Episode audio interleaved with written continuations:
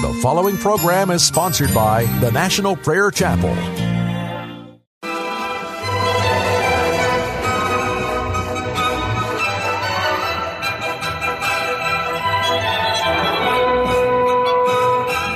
It's time to blow the trumpet in Zion. Welcome to Pilgrim's Progress, brought to you by the National Prayer Chapel with Pastor Ray Greenley.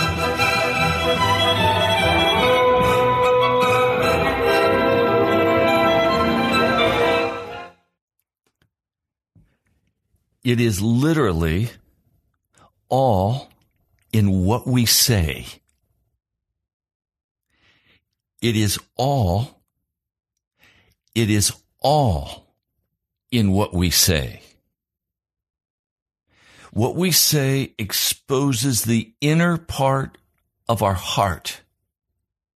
What we say reveals arrogance or humility.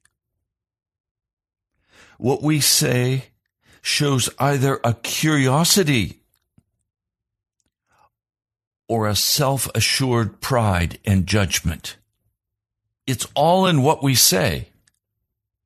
Another person listening to us who knows nothing about us can very quickly identify who this person is by the way they speak. They can learn very quickly what they value and what they scorn. So it's not surprising that Pastor James, after talking about looking into the perfect law of liberty, after he begins to speak about being a doer of the word, not forgetting what we looked like in the mirror, after he speaks about the person who does is the one who is blessed by God. And then he turns to the very heart of the matter. James, the first chapter. Now, he's going to talk about several issues, but they're all going to be in the context of a person demonstrating through speech and action what their relationship to God is or what it is not. So we find in the third chapter that he spends almost the entire chapter speaking specifically about the tongue. And then the last part of chapter three, very interesting. He begins to talk about the manifestations of what the tongue has demonstrated, what the tongue has shown. Now, it's not easy to talk about because it really exposes our hearts. And one of God's desires is to have our heart uncovered. You cannot repent until you've looked in that perfect law of liberty until you've looked deeply into the scriptures and you have had a vision. You have had a picture painted for you. You have had a, you've had a, an understanding of who this man on the cross really was and who he is today. It's necessary that we have that vision of Christ on the cross. And that then we have the vision of the risen Christ, the resurrected Christ. These two things, these two visions, two understandings, will very much shape for us what our tongue will say. He begins in chapter 1, verse 26. It's almost as though everything he has said up to this point in chapter 1 was simply preparing the way for him to now address the question if anyone among you considers himself to be religious, or if any one of you considers yourselves to be a Christian, but you don't bridle your tongue. It doesn't say cut your tongue off. It says bridle. You take a wild Mustang and you break him. In the process, you bridle him so that he can be controlled. He can be directed. He can know what your will is. He says, if anyone among you considers himself to be religious, not bridling his tongue, but deceiving his heart, this one's religion or this one's Christian faith is useless. It is of no value. Religion or Christianity, pure and undefiled before God, before the Father, is this to look after orphans and widows in their difficult circumstances, to keep oneself unspotted from the world. So he's being very clear with us that the agenda of the Christian must always be focused on caring for those who are having a difficult time caring for those who have perhaps lost their job, caring for those who don't have enough food to eat, caring for those who are heartbroken. He's using orphans and widows because in that day orphans had a very difficult time surviving and widows, their husband gone, they can't go out and work. They have a very difficult time if they have no men in the family who can help provide for them. They were homemakers. They were the ones who cared for the children. Now, there were exceptions to this. Lydia was a seller of purple. She had no husband, evidently in the New Testament, so she was a businesswoman. There are business women in the New Testament spoken of. The New Testament is not against a woman being in business. But the New Testament is very concerned for those women and those children who have no way to care for themselves. It's a general principle spoken of in many places through Scripture that the primary focus of the Christian heart needs to be to care. To care for those who cannot care for themselves. Love is to be the principal rule for the Christian church. Secondly, is to keep oneself unspotted from the world. In 1 John, 1 John, the second chapter, this very familiar passage needs to constantly be lifted up and held in mind, beginning with verse 15. You must not love the world, neither the things in the world. If anyone may love the world, the love of the Father is not in him. In other words, the Christian understanding of the scripture, not of today, but of the scripture, is that a man or woman must keep their focus in two places. one, caring for others, and two, keeping oneself unspotted from the world, not loving the world, not loving the things of the world. The apostle John continues in 1 John, the second chapter, verse 15. If anyone may love the world, the love of the Father is not in him. Because every conceivable thing which is in the world. Now, he's going to list in three quick slashes everything that's in the world the lust of the flesh, the lust of the eyes, and the conceit of life. We can expand those very quickly.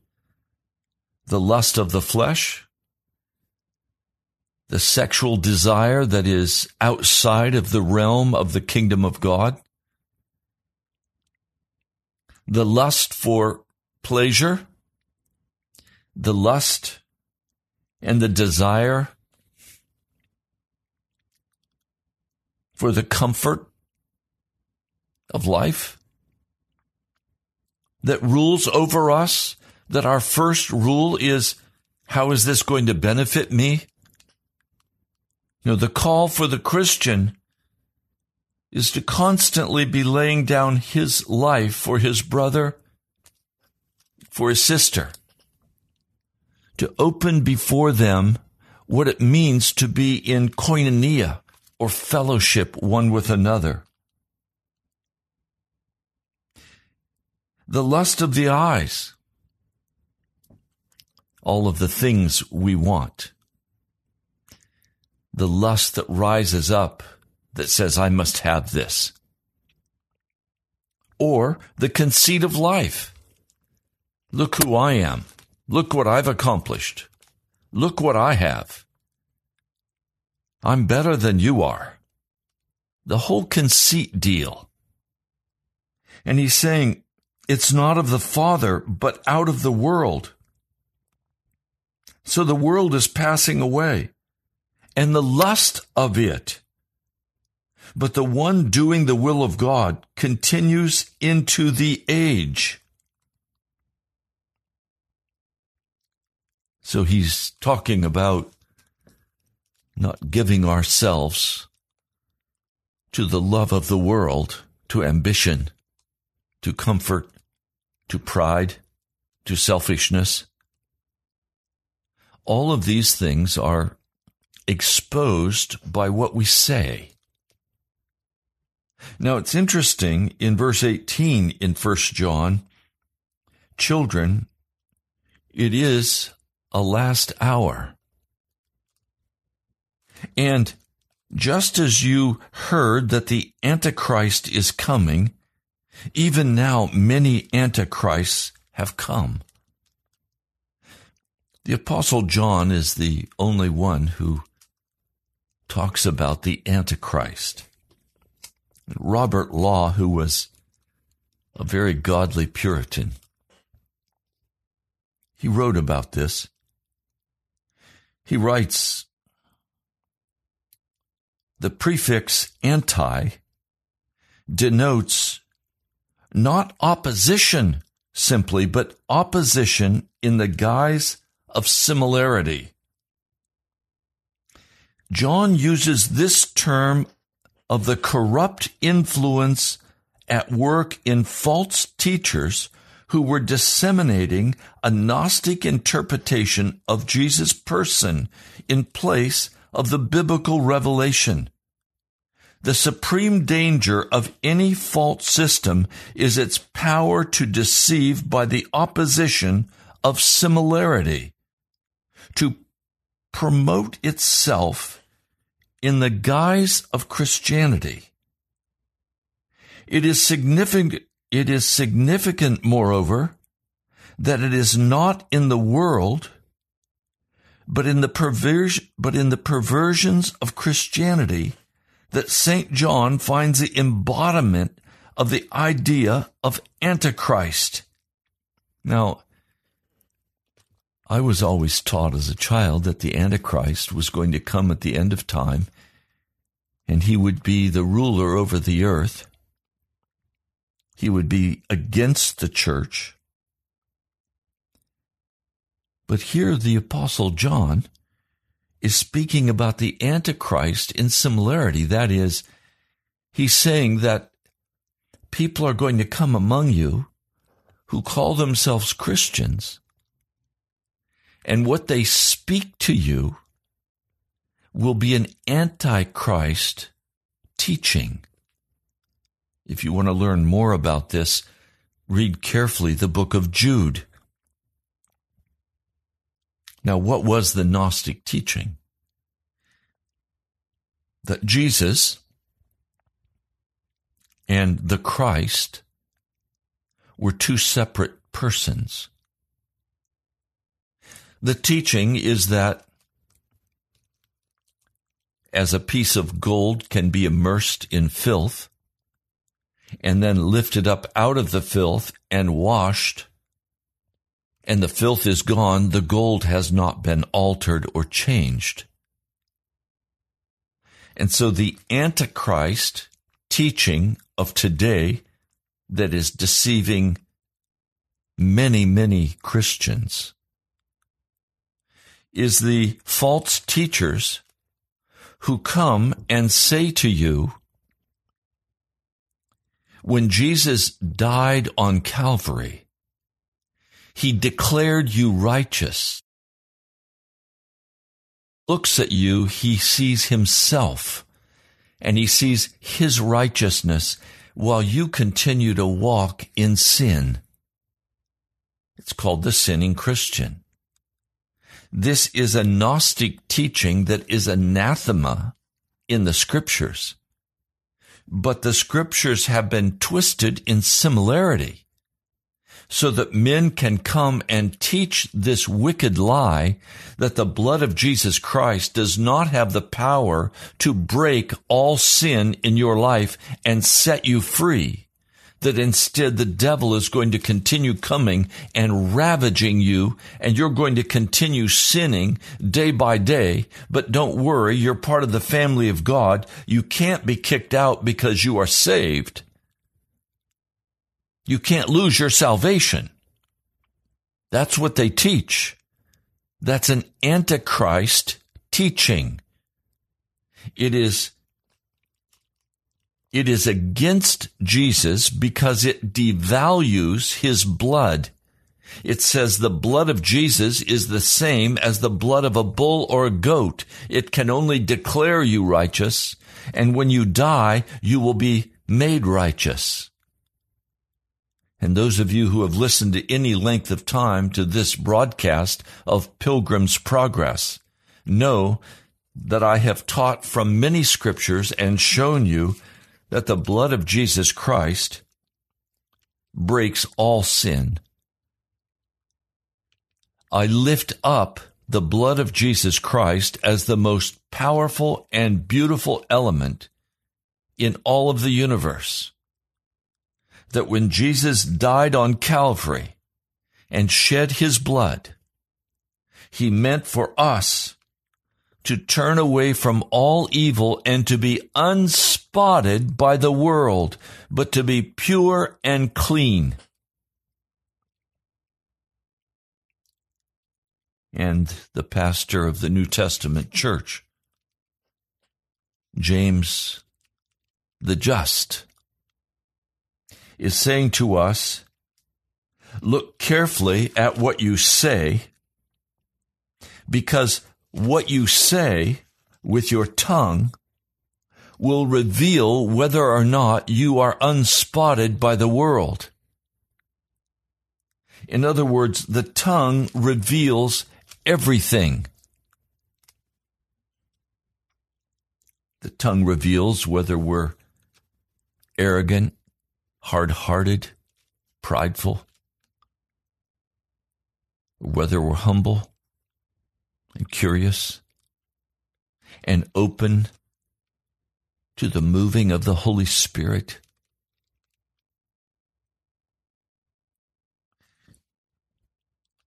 he goes then into a very interesting discussion. You may think it not associated, but it is closely associated. Chapter 2 My brethren, you must not hold the faith of our Lord Jesus Christ, the Lord of glory, with partiality. This is James, the second chapter. Now, if a man may enter into your synagogue wearing a gold ring in fine clothes, and a poor man may also enter in shabby clothes, and you may look upon the one wearing the fine clothes, and you may say to him, You must sit here. Pardon me. I don't know where that sneeze came from. You must sit here in this good place, and to the poor man you may say, You must stand there, or you must sit here under my footstool. Did you not make distinctions among yourselves, and you became judges with evil thoughts? I want to digress a moment. There is an organization called Black Lives Matter. George Soros has funded it to the tune of $70 million. Somebody, specifically this old white man, and others like him have an agenda of tearing America apart. Our president has done everything in his power to ignite civil war racial war between black and white. I'm very disturbed by this, and I am coming to you boldly today saying that a Christian cannot participate in Black Lives Matter. In Jesus Christ, all lives matter. Now, am I saying that there is not racial disparity? Of course there is. But Black Lives Matter and President Obama really do not care about black lives. They care about a political agenda. And I'm speaking of this because many of you as Christians will be tempted to involve yourself in racial conflict. And James is saying, do not separate with partiality the poor man from the rich man. I might also add from the rich man from the poor man. There is no partiality. There is no division to be brought into the body of Jesus Christ. At the National Prayer Chapel, we have men and women from a number of different ethnic backgrounds, but I say to them, there is not black or white or Hispanic or Asian. We are one in Jesus Christ. We are all red. That means we treat each other with respect, with regard, with support, with kindness, with love. We do not separate. Now, let me say this, even though it may upset some of you. In Washington, D.C., many young people and older people are murdered each year. In Chicago, it's by the thousands. But Black Lives Matter does not care about these black lives. They only care about the political opportunity. Now, in Charlottesville, what happened in a police shooting in Charlottesville, the policeman who shot was a black man, and the man he shot was a black man. Now, there is a black city council. The key leadership of that city is all black. So it's very clear that the rioting, the mayhem, the kicking in of windows, the destruction of property, the, the looting of Walmart really is not about a racial issue. It's about a poverty issue. And I can tell you that if I lived in the inner city of a number of our great cities in this nation, I would be a very upset person. I would not like being trapped without work in a ghetto.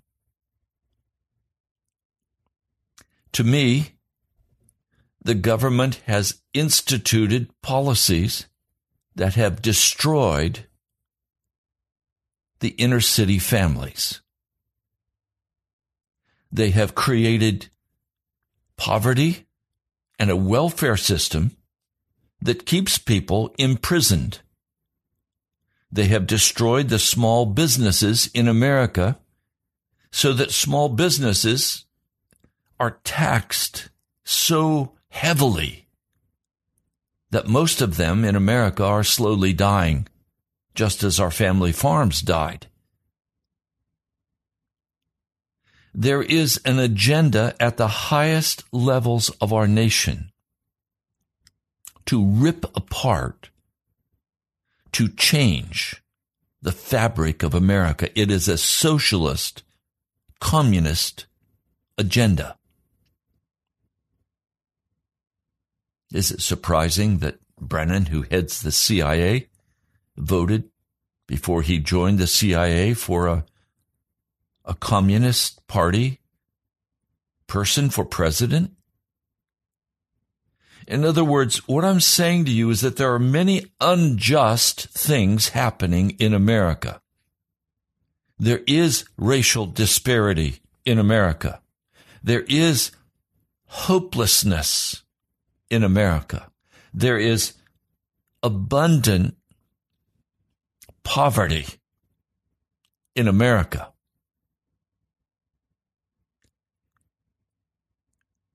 That breaks my heart. But the call of the gospel is a call to come out of the world and it is the job of the church not to join in tearing apart our nation, but to preach righteousness and brotherly love and harmony, and to do everything in our power to help those who honestly cannot help themselves. It is our job to remain unspotted by the world and to be peacemakers. It is our job as Christians not to spark flames with our language, but to speak in such a manner that people have hope and a way out of their desperate situation. And Jesus Christ is that hope. And associated with Jesus Christ is the way out. Now, I speak this to you as a person who grew up in abject poverty I grew up in a very small, maybe 900 square foot home. Anyone looking at it would say it was a shack and that we were white trash. But my mother and father had a very clear understanding of right and wrong. They both worked hard to instill in their children a moral value the difference between right and wrong. They worked very hard for us to be clean and orderly, for us to respect others, to work hard. And very frankly, the gospel of Jesus Christ gave me an escalator to ride up out of that darkness of poverty. Wherever the gospel, the true gospel of Jesus Christ has been preached, in the darkest corners of Africa, in the most sophisticated nations of the world, wherever the true gospel of Jesus Christ has been preached, people have been brought up out of poverty and they've been taught a new way to live. And they have learned the basic fundamental principles of godly living. And those who would accept had their lives totally transformed. And they became sons and daughters of the kingdom of God. It's clear that the true gospel of Jesus Christ is rare today in America. And we are watching as our nation devolves into bitterness and separation and hostility and racial strife, strife between rich and poor, rich people taking advantage of poverty to cause people to want to vote for one party or another. It is all of darkness. Now, I'm being very straight with you at the risk of alienating many of you. But I want to be very straight and clear with you that in the gospel of Jesus Christ, a rich man is no more important than a poor man. And a poor man is no more important than a rich man. In the kingdom of heaven, what matters is whether you have a heart to reach out and help your brother whether you have a heart to remain unspotted by the wickedness of the world, and your eyes are on another city, the city of God, coming down out of heaven. You see, I love America, but I am a citizen of another country. My home is not here. I am here but temporarily. And while I'm here, I'm going to do everything in my power to speak a humble word of love and direction and support for my brothers and sisters. Because I want to take a crowd of you with me into that kingdom above. I don't want you to be lost. And so I come, I give all that I have, I speak a plain word saying don't get caught up emotionally in all of the lies of organizations that want to separate the races or that want to create hostility and thuggery. You don't want to be a part of that if you're a Christian. You're going to call sin by its right name. Now, all of this, Pastor James is speaking to his church. He says, But you, you dishonored the poor man. Do not the rich oppress you and they drag you into law courts? Do they not blaspheme the good name having been named for you? If you carry out the royal law according to the scripture, you will love your neighbor as yourself. Who is my neighbor? My neighbor is anyone who is hurting, who is downtrodden, who is poor. My neighbor is anyone who has been beaten up by the system My neighbor is any person that needs to hear the gospel of Jesus Christ. The world is my neighbor. I'm to love my neighbor as myself. This is the royal law of God. This is how Jesus functioned while he was among us. He could go and eat with the rich tax collector and call him to be a disciple. He could call the sophisticated Judas to come and follow him. He could call the humble fishermen, Peter, James, and John. He could speak to the workman. He could speak to the prostitute. He could speak to the one who was utterly cast out, caught in adultery, to be stoned, and say, Is there no one who condemns you? Go and leave your sin. Jesus was not about speaking with his tongue in a way that condemned any group of people. Instead, his words were to call men and women to the gift of love being offered by God the Father in the shed blood of Jesus Christ.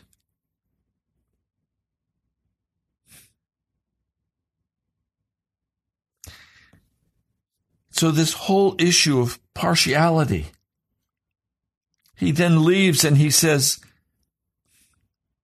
do not commit adultery. Do not murder. Now, if you do not commit adultery, but you murder, you've become a transgressor of the law.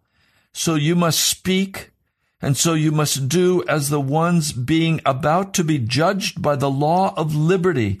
For the judgment is without mercy to the one not having shown mercy. Mercy triumphs over judgment. When we condemn someone with our mouth, we are judging them. And Pastor James is saying, Where's your mercy? I understand why some of these young people are rioting and burning and looting. They have no moral training. They have no gospel of Jesus Christ. They, they need Jesus. When you take Jesus out of the picture, when you take the moral values of the Judeo Christian ethic out of a culture, it is reduced to an animalistic level of survival of the fittest, where the life of a man or a woman no longer matters. It becomes a jungle. It becomes a place of lawless gangs committing the heinous crimes of ISIS, where you simply slaughter people in every creative way. You sell your soul to the devil. Now there is yet in America a slight remembrance of a moral value found in Jesus Christ we must not lose one moment in proclaiming that gospel to the lost and to the dying. I do not condemn those who riot. I don't call them names, for I know what their problem is. They are filled with in many cases, justifiable rage because of the circumstances of their life, many of which are not their responsibility. But what they do, what they say, reveals the content of their hearts.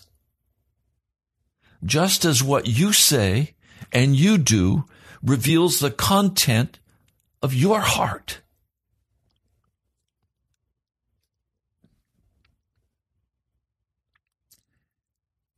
Pastor continues, What is the benefit, my brethren, if anyone may claim to have faith, but not have works? We're going to deal with this in detail soon. But now I want to go to chapter 3. Almost the entire chapter 3 is given to this subject of the tongue, what we say. It's not just what we say with our tongue, however. That's a symbol for what we say in our spirits. What our inner language is. My brethren, chapter 3, verse 1, my brethren, and that word for brethren can also be for sisters. Not many must become teachers knowing that we will receive greater judgment. In other words, he's saying, be careful if you want to be a teacher of men and women.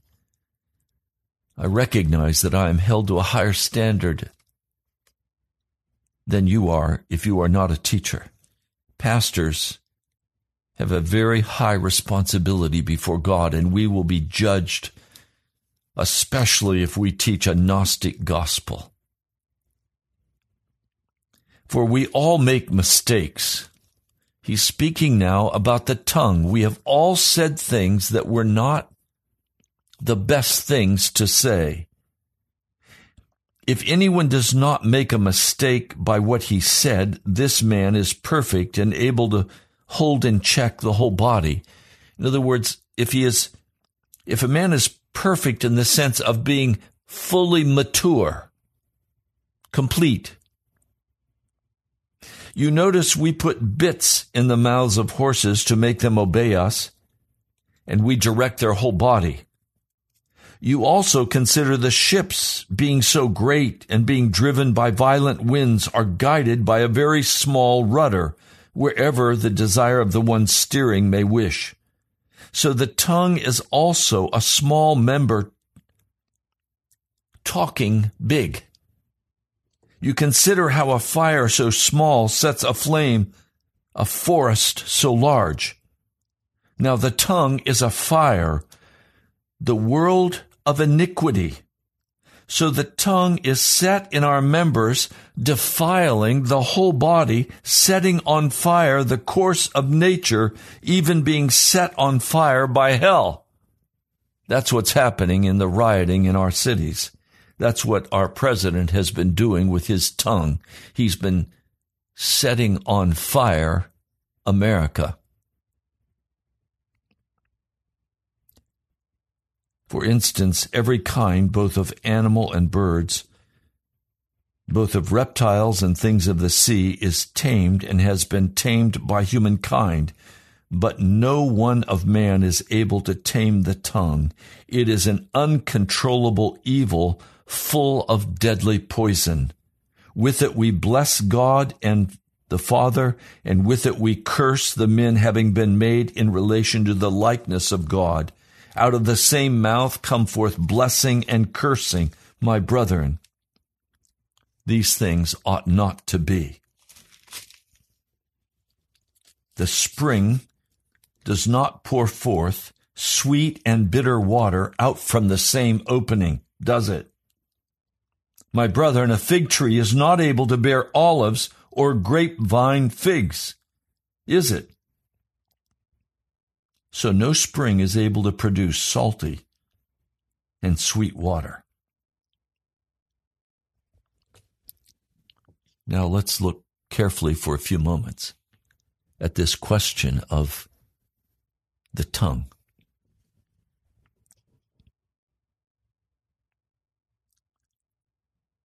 what I have said today is a revelation of who Pastor Ray is. I cannot hide that from you.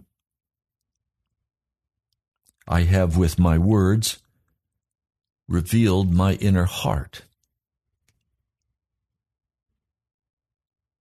I have with my words revealed to you a heart of love, but of a straight word. You know me by my words.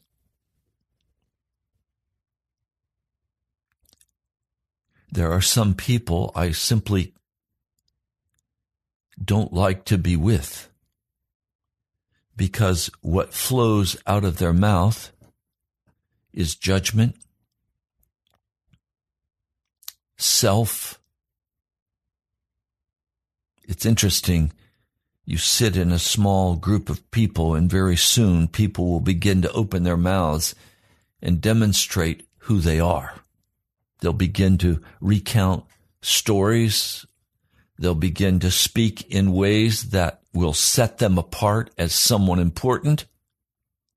They will begin to take a prideful position, and if you address that, they will become very angry. They will be offended. Other people will sit in silence and they won't say anything. And they remain a mystery. My dad used to always say to me, Raymond, when you go somewhere,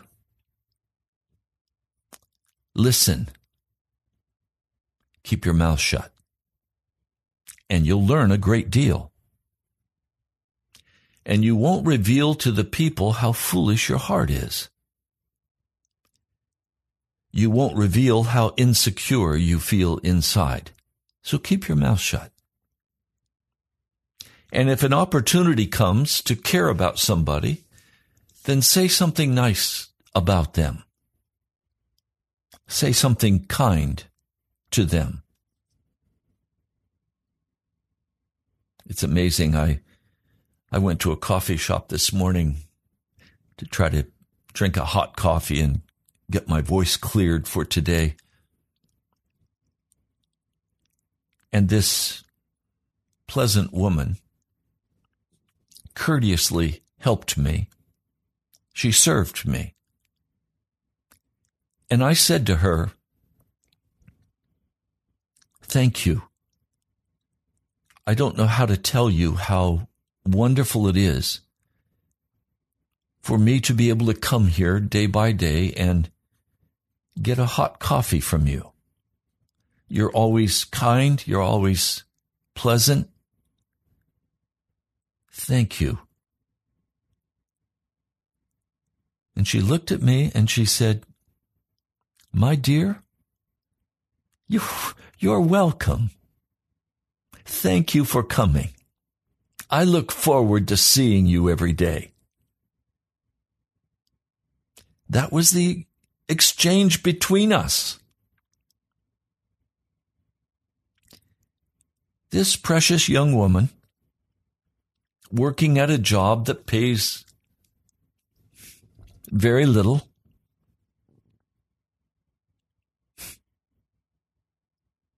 So pleasant, so kind. She revealed to me her inner heart.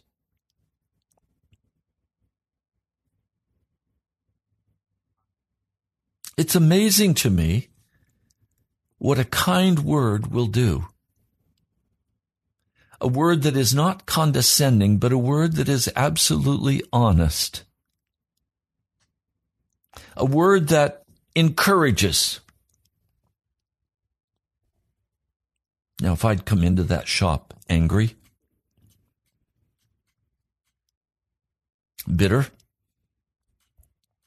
a frown on my face, As soon as I opened my mouth, out would have poured abrupt demand. I sometimes, now that I don't have a wife, I'll go to a restaurant to eat. And I listen to people who order their food. and they'll say, I'll take, and they tell them what they want. What a difference it makes if you say to the waitress or the waiter, May I please have this and this? Their whole countenance changes. Suddenly they know they're dealing with a person who respects them.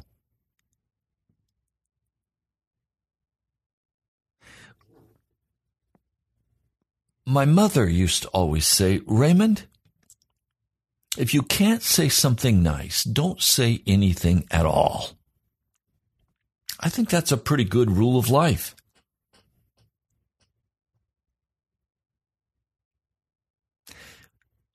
Our words from in our heart and the words we speak out of our mouth reveal the true character of a man or woman.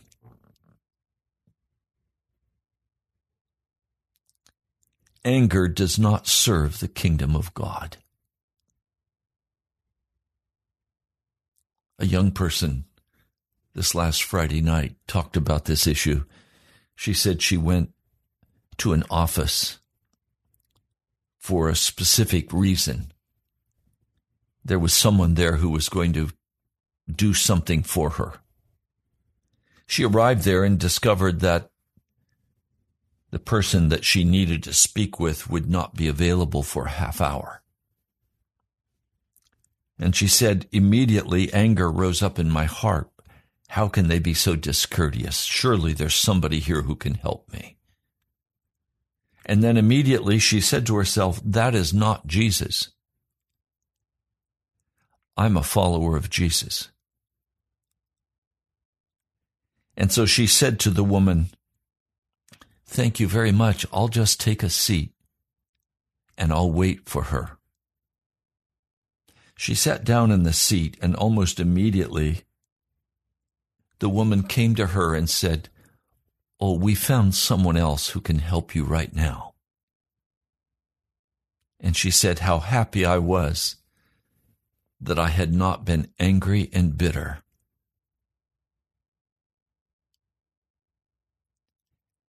How is your tongue today?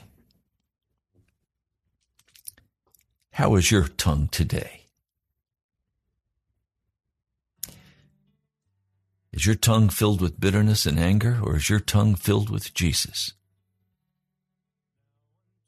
You've been listening to Pilgrim's Progress. I'm Ray Greenley, the pastor of the National Prayer Chapel. Go to our webpage, nationalprayerchapel.com. I'd love to see you on a Sunday. Come visit the National Prayer Chapel. Go to our webpage. You'll find your address and directions. God bless you, my brother, my sister. I love you. Have a wonderful day in Jesus. I'll talk to you soon. Before the presence of His glory